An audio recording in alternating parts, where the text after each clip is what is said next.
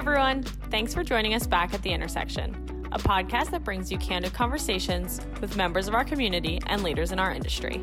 Enjoy today's episode. Hello and welcome. I'm Leslie Wojcik, Head of Global Communications at SEI, and today we're chatting with Director of Investment Planning, Dean Mioli, and our Director of Legacy Planning, Steve Wittenberg, and they're back to discuss tax planning. All right, so earlier this year, we did two episodes that included discussions around the potential effects of proposed tax legislation. It's now November, and we just learned the House passed the Build Back Better plan and sent it to the, to the Senate. Steve, what's next when it comes to tax legislation? So Leslie, it was a uh, a tenuous summer and into the fall, and, and we didn't know what was going to happen. Clients were clamoring for, for information. We, we saw the infrastructure bill pass, and yes, hot off the presses, the Build Back Better Act passed overnight in the House, but it's still an uphill battle in the Senate. Uh, we'll, have to see over the next couple weeks what gets done what, what sticks in the bill. But so far, there is silence about many of the tax concepts that were built into the prior budget bill. Most of these concepts were concerning to many wealthy taxpayers, many of our clients. But we're going to stress today that we don't read their absence from this document as a guarantee that they're off the table. Uh, we, until the, the bill is signed by President Biden, anything can go. At this point, I'll say the highlight of the bill, according to President Biden this morning, is that no one earning under 400000 will pay more federal taxes. Dean, you wrote a blog post recently um, that reminds us that there's no need to act like a deer in headlights when it comes to a new tax bill. What can people be doing now to prepare? Great question. Year end just around the corner. Uh, a couple of things we're going to talk about today are, regardless of what's going on in Washington, we have some solid tax planning ideas that should be discussed with your financial advisor and your tax advisor. No reason to freeze. It's still a time of discussion and reflection on what makes sense before year end. The things we're going to talk about today are solid from a tax planning perspective, regardless of what's going to happen in Washington. So that's the whole point.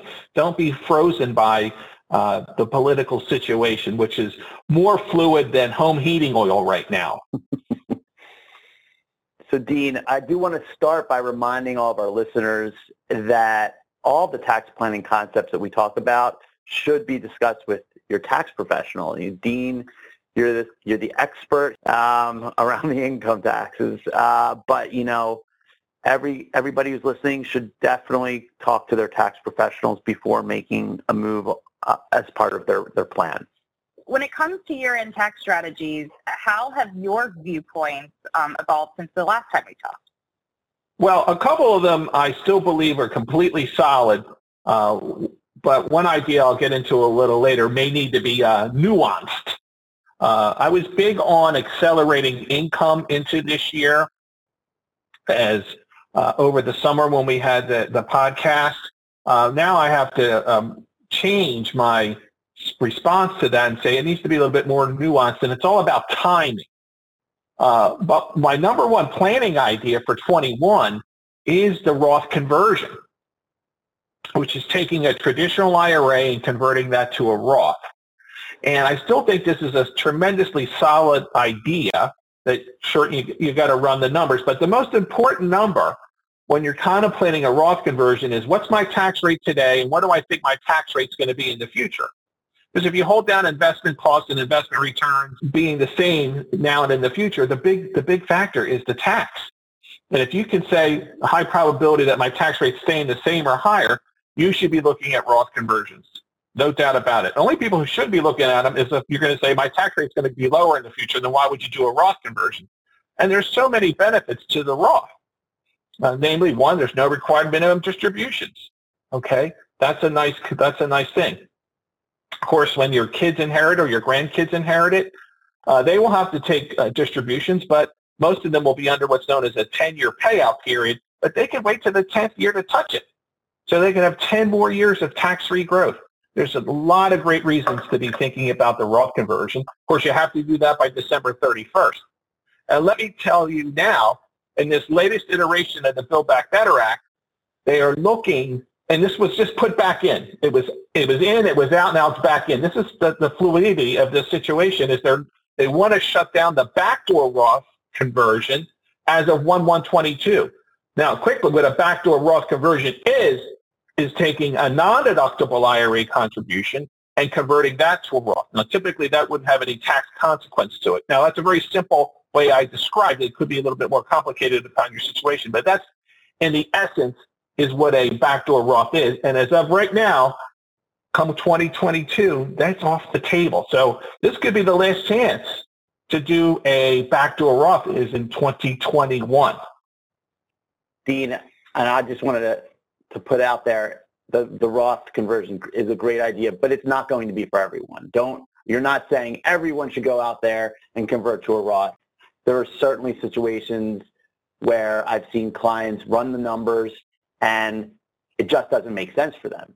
The younger you are, I think it could make more sense.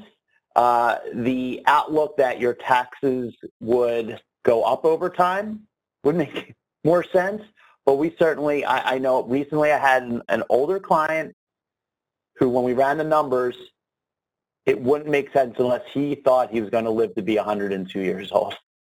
And he said, you know, I'd love to know that that's going to happen, but there was too many factors, and he decided not to do the Roth conversion. But it is still a really powerful plan for many, many individuals right now.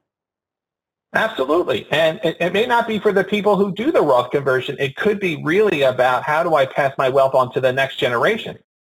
So it might not make sense for someone who doesn't have children or grandchildren because, you know, as you said, a hundred years old person, but if they think that that money could eventually go to their kids or grandkids, you have to look at it. This is a multi-generational idea, the Roth conversion. It's just not about the person who's converting.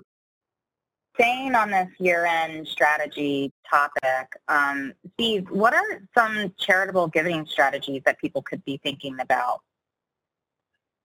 So, Leslie, we were we were talking about how our viewpoints have evolved since the last iteration of our podcast. Dean mentioned on the income side, but now we want to hit it on the deduction side. Uh, typically, we want to bring deductions forward. Last time around, we were saying, hey, start deferring some of these deductions for a potential higher tax rate in the future. But with uh, tax rates not being attacked as much in the new bill or, or even in, increased that much at all, we're back to our, our old school thinking, which is bring deductions to the current year. Now, what kind of deductions are we talking about? I know, Dean, you're going to comment in a second about the state and local tax deduction, but um, charitable deductions are huge, huge planning opportunity. There's, there's a few, few ideas out there that, that I really like and that we see a lot of.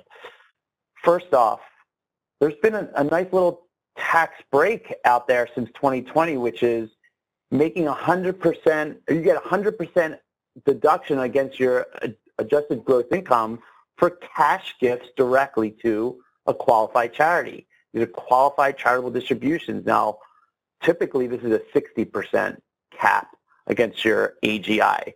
But this is a taxpayer-friendly rule that's extended through 2021. If you want to offset 100% of your income and you're, itemi- you're itemizing your deductions, you can do that through cash gifts to the qualifying charities. Now, these charities can be found on the IRS website. There's a broad definition of what a qualified charity is. You can look it up in an IRS database. But that's a really good planning opportunity. I'm certainly making charitable deductions. If you do not use the deduction all in this year, it's going to be a carry forward anyway. So it's a really interesting idea. Um, along those lines, I think, Dean, you, you see a lot of that. Oh, absolutely. Uh, we recently put out a paper about year-end charitable giving and to expand on Steve's point, because this is one of the things we are certainly on board about, is accelerating deductions into this year. And just tying a couple of concepts together, and we'll go further on charitable. But let's say you're thinking about doing a Roth conversion this year. Let's say a $30,000 Roth conversion. Well, if you're charitably inclined, you could accelerate your charitable deductions this year uh, elect to treat those charitable contributions for the 100% AGI limitation, the charitable contribution will offset the Roth conversion income. So now we're combining tax strategies, a tax savings powerhouse, baby. This is this is great tax planning when you can bring ideas together like this. Back to you, Steve. Yeah, so I, I talked about cash gifts, but we are still in the middle of this unprecedented bull market run in the in the stock market, and I know a lot of a lot of people out there have equities with built-in gains, huge built-in gains, and they don't want to have to pay taxes on those gains, but they're very charitably inclined. So it's worth looking at donating some of these equities, some stock, to a charity. avoid the capital gains and get a deduction to boot. Uh, it, running the numbers will be important here. What's the most bang for your buck? Giving an equity versus giving 100% cash. The equities will have some sort of caps of how much you could offset, but it's still a, a good plan that we see with a lot of our clients. Um, and you know, there's a third idea out there that Dean, you, you this is your bailiwick here, talking about donor advised funds. I know you see a lot of them, and I do as well. But how do you feel about donor advised funds this year? We're seeing tremendous use of the donor advised fund. And to your point, Steve, when you gift appreciated securities to a charity or to a donor advised fund, you get a twofer. One, you got out of the gain, so you didn't have to pay taxes on the gain, plus you got a charitable deduction. So that's pretty powerful. And as you mentioned, asset prices are up. I don't care if you're talking about real estate. I don't care if you're talking about stocks, bonds, mutual funds, or even Bitcoin.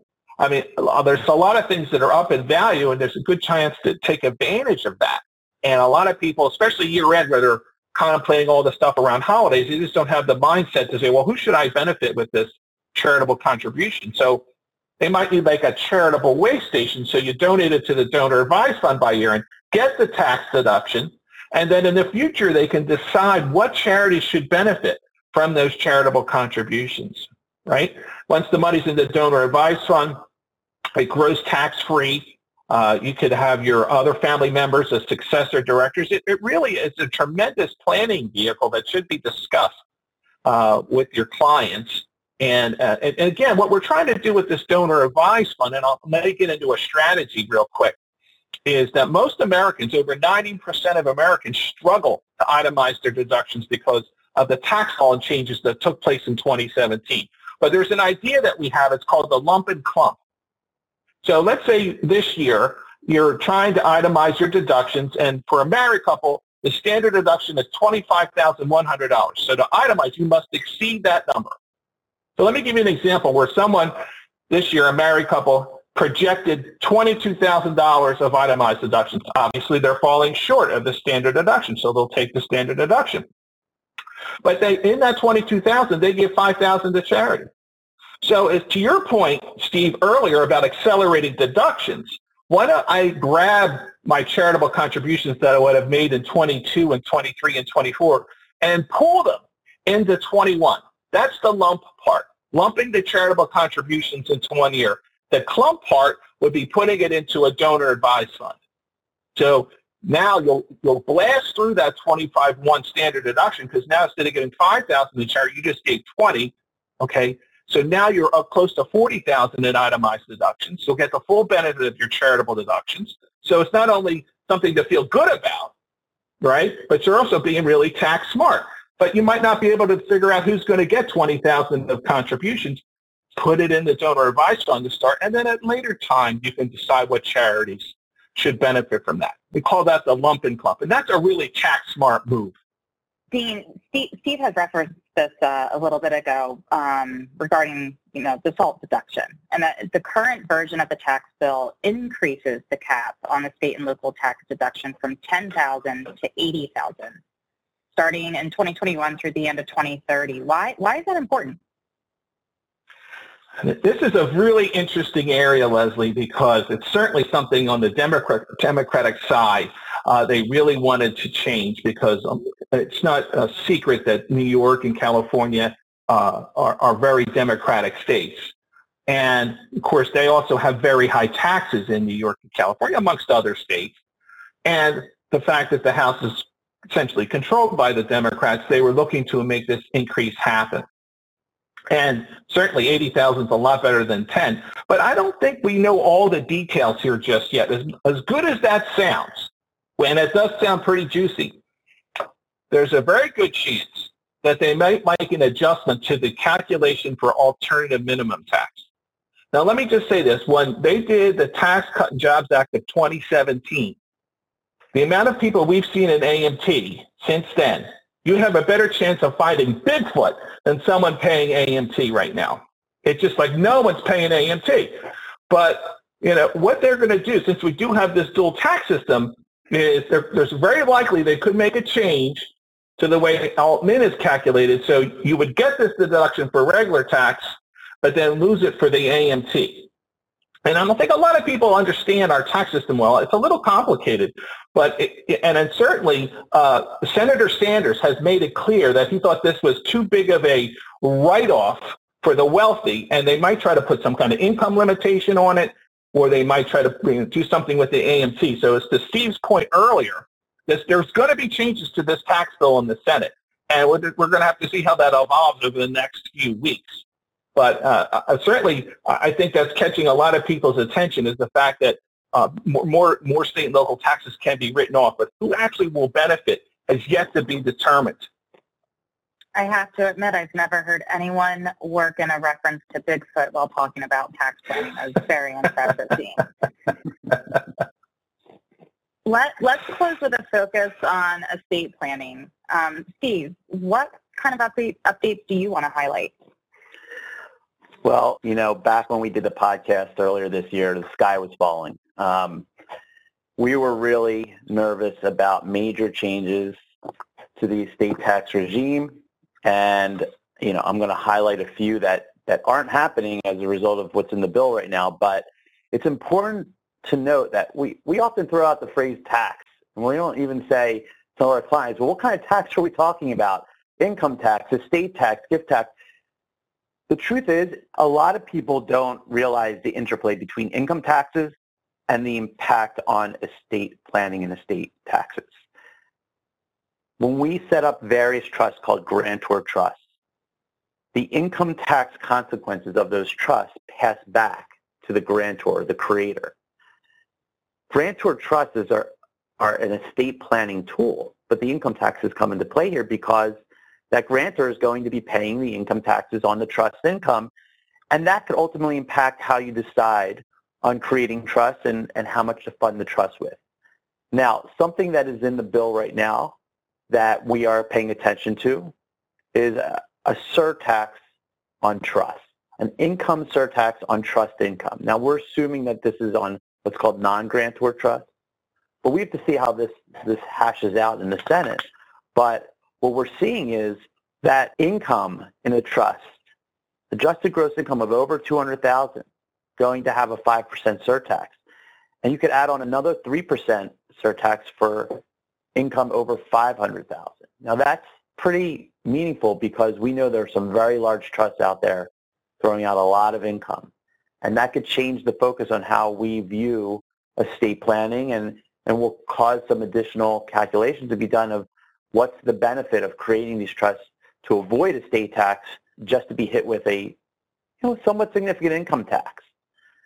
That being said, there have been notable exclusions from the, this, this, I'll say final, but close to final budget bill that we thought were going to kick in or possibly kick in when we talked earlier before. First off, it looked like there was a chance that they were going to eliminate grantor trusts, what I just mentioned. Grantor trusts have a really powerful purpose with estate planning and income tax planning. No elimination of grantor trust. Secondly, the estate tax exemption, which was which is 11.7 million per person, was was possibly going to be cut in half and and be brought down to around 6 million. That's off the table right now. Now, I say it's off the table. It's still scheduled to be cut in half at the end of 2025. So we'll see what happens over the next couple of years if if they turn back to try to bring forward some of those exemption changes. There was a concern that there's there's going to be an elimination of step up and basis at death of, of your assets. That has been eliminated from the bill. And further, there was an attack on valuation discounts on gifting certain types of assets. We don't see any of that language in the bill right now. So in the end, you know, planning is what it's always been. We, we don't love um, planning just for taxes. We always say plan for your goals. The joint exemption is still available though. 23.4 million of exemption is powerful as a, as a married couple. We know the exemption is scheduled to be reduced in 2025 anyway. Continue down the plan of gifting away if you could afford it. If you have excess wealth and you can give it away either in trust, irrevocable trust, or to your beneficiaries, you should strongly consider that and use some of your exemption while it's available. Now, we also have annual exclusion giving. Now it's currently 15000 per year, 30000 per couple. It's going to go up for inflation to 16000 as an individual, 32000 per couple. You could give that to anyone every year. That's a powerful tool to reduce your estate. We certainly see uncertainty into 2022. Got midterm elections. We do have concerns over if a laws change, whether they would be retroactive. Uh, retroactive estate law changes are, are rare, but it's still worth keeping in mind. So we don't want to look forward and wake up in mid to late 2022 and have that concern in mind. We've been talking about uh, gift uh, planning and estate and income tax changes in 2020 and 2021. We're going to talk about it again in 2022. So it's, it's never a better time than the present to try to lock some of your goals by gifting and executing on the plan that you want. Use the exemption and the exclusion if you could afford it. If your facts and circumstances dictate it, try to lock a grantor trust now. For future use, this could be beneficial just in case something makes its way back into the bill that doesn't allow for use of grantor trust in the future. A few things, because you know we're talking about year end, but there's a couple things I'd like to talk about for the beginning of the next tax year, which is 2022. One is that the amount you can put in your 401k plan or 403b plan has been increased by $1,000. So instead of 19.5, next year it goes to 20,500. Now, of course, if you're 50 or over, there's a catch-up amount you can put in. That has not changed, which is $6,500. For IRAs, there was no change from this year, so it's 6,000 if you're under 50, and if you're over 50, 50 or over, you can put an extra 1,000 in. Now, for our for people that are taking required minimum distributions starting next year, okay, uh, there is something called the Qualified Charitable Distribution, the QCD. Now, the reason I bring this up is that, uh, again, as many taxpayers struggle to itemize, if you're over 70 and a half and you might not need your RMD for cash flow, one thing you can do is gift up to 100,000 of your RMD to directly to charity. And there's some nice tax benefits to that because whatever you give to charity that's part of your RMD, you don't have to pick up as income. So that's a great tax planning idea. And it's only eligible for people 70 and a half or over. But I would caution you to do that early in the year because the first money out of an IRA is the required minimum distribution. So if you're going to do the QCD, I recommend you do it early in the year. Because if you pay out your RMD and put it in your pocket and then you decide to do a QCD, you're not going to help yourself from an income tax perspective. So keep that in mind. If you want to do the QCD, do it in January or early in the tax year. And I would advise all that if you're interested in retirement savings and you want to fund an IRA, why not do it in early in 22? Why wait 15 months and do it in March or April of 23? Get that money in because that's long-term investment money. Get it in early. There's no reason to wait 15 months to make an IRA contribution. So just a couple of tax tips to get you started for 2022. Well, I have to say, you guys certainly packed a lot of insight into this conversation and so very much appreciate you guys coming back to share and uh, really look forward to having you back in 2022, see how things shake out. Thanks so much for joining us today. Stay tuned for more conversations with members of our community. Until next time, stay well. And of course, we hope you'll meet us back at the intersection soon. Please note that an individual can make 2021 IRA contributions until April 15, 2022. A grantor trust is a trust in which the individual who creates the trust is the owner of the assets and property for income and estate tax purposes. Grantor trust rules are the rules that apply to different types of trusts. Grantor trusts can be either revocable or irrevocable trusts. An irrevocable trust refers to a type of trust where its terms cannot be modified, amended, or terminated without the permission of the grantor's beneficiary or beneficiaries. The 2017 Tax Cuts and Jobs Act was signed into law in 2017 and nearly doubled the standard deduction amount. Approximately 90% of Americans now claim it rather than itemize their deductions. Source CNBC Smart Tax Planning, April 9, 2020. Neither SEI nor its subsidiaries provide tax advice. Please note that any discussion of U.S. tax matters contained in this communication cannot be used by you for the purpose of avoiding tax penalties. This communication was written to support the promotion or marketing of the matters addressed herein, and you should seek advice based on your particular circumstances from an independent tax advisor. This material represents an assessment of the environment at a specific point in time and is not intended to be a forecast of future events or a guarantee of future results. This information should not be relied upon by the listener as research or investment advice. This information is for educational purposes only and should not be interpreted as legal opinion or advice.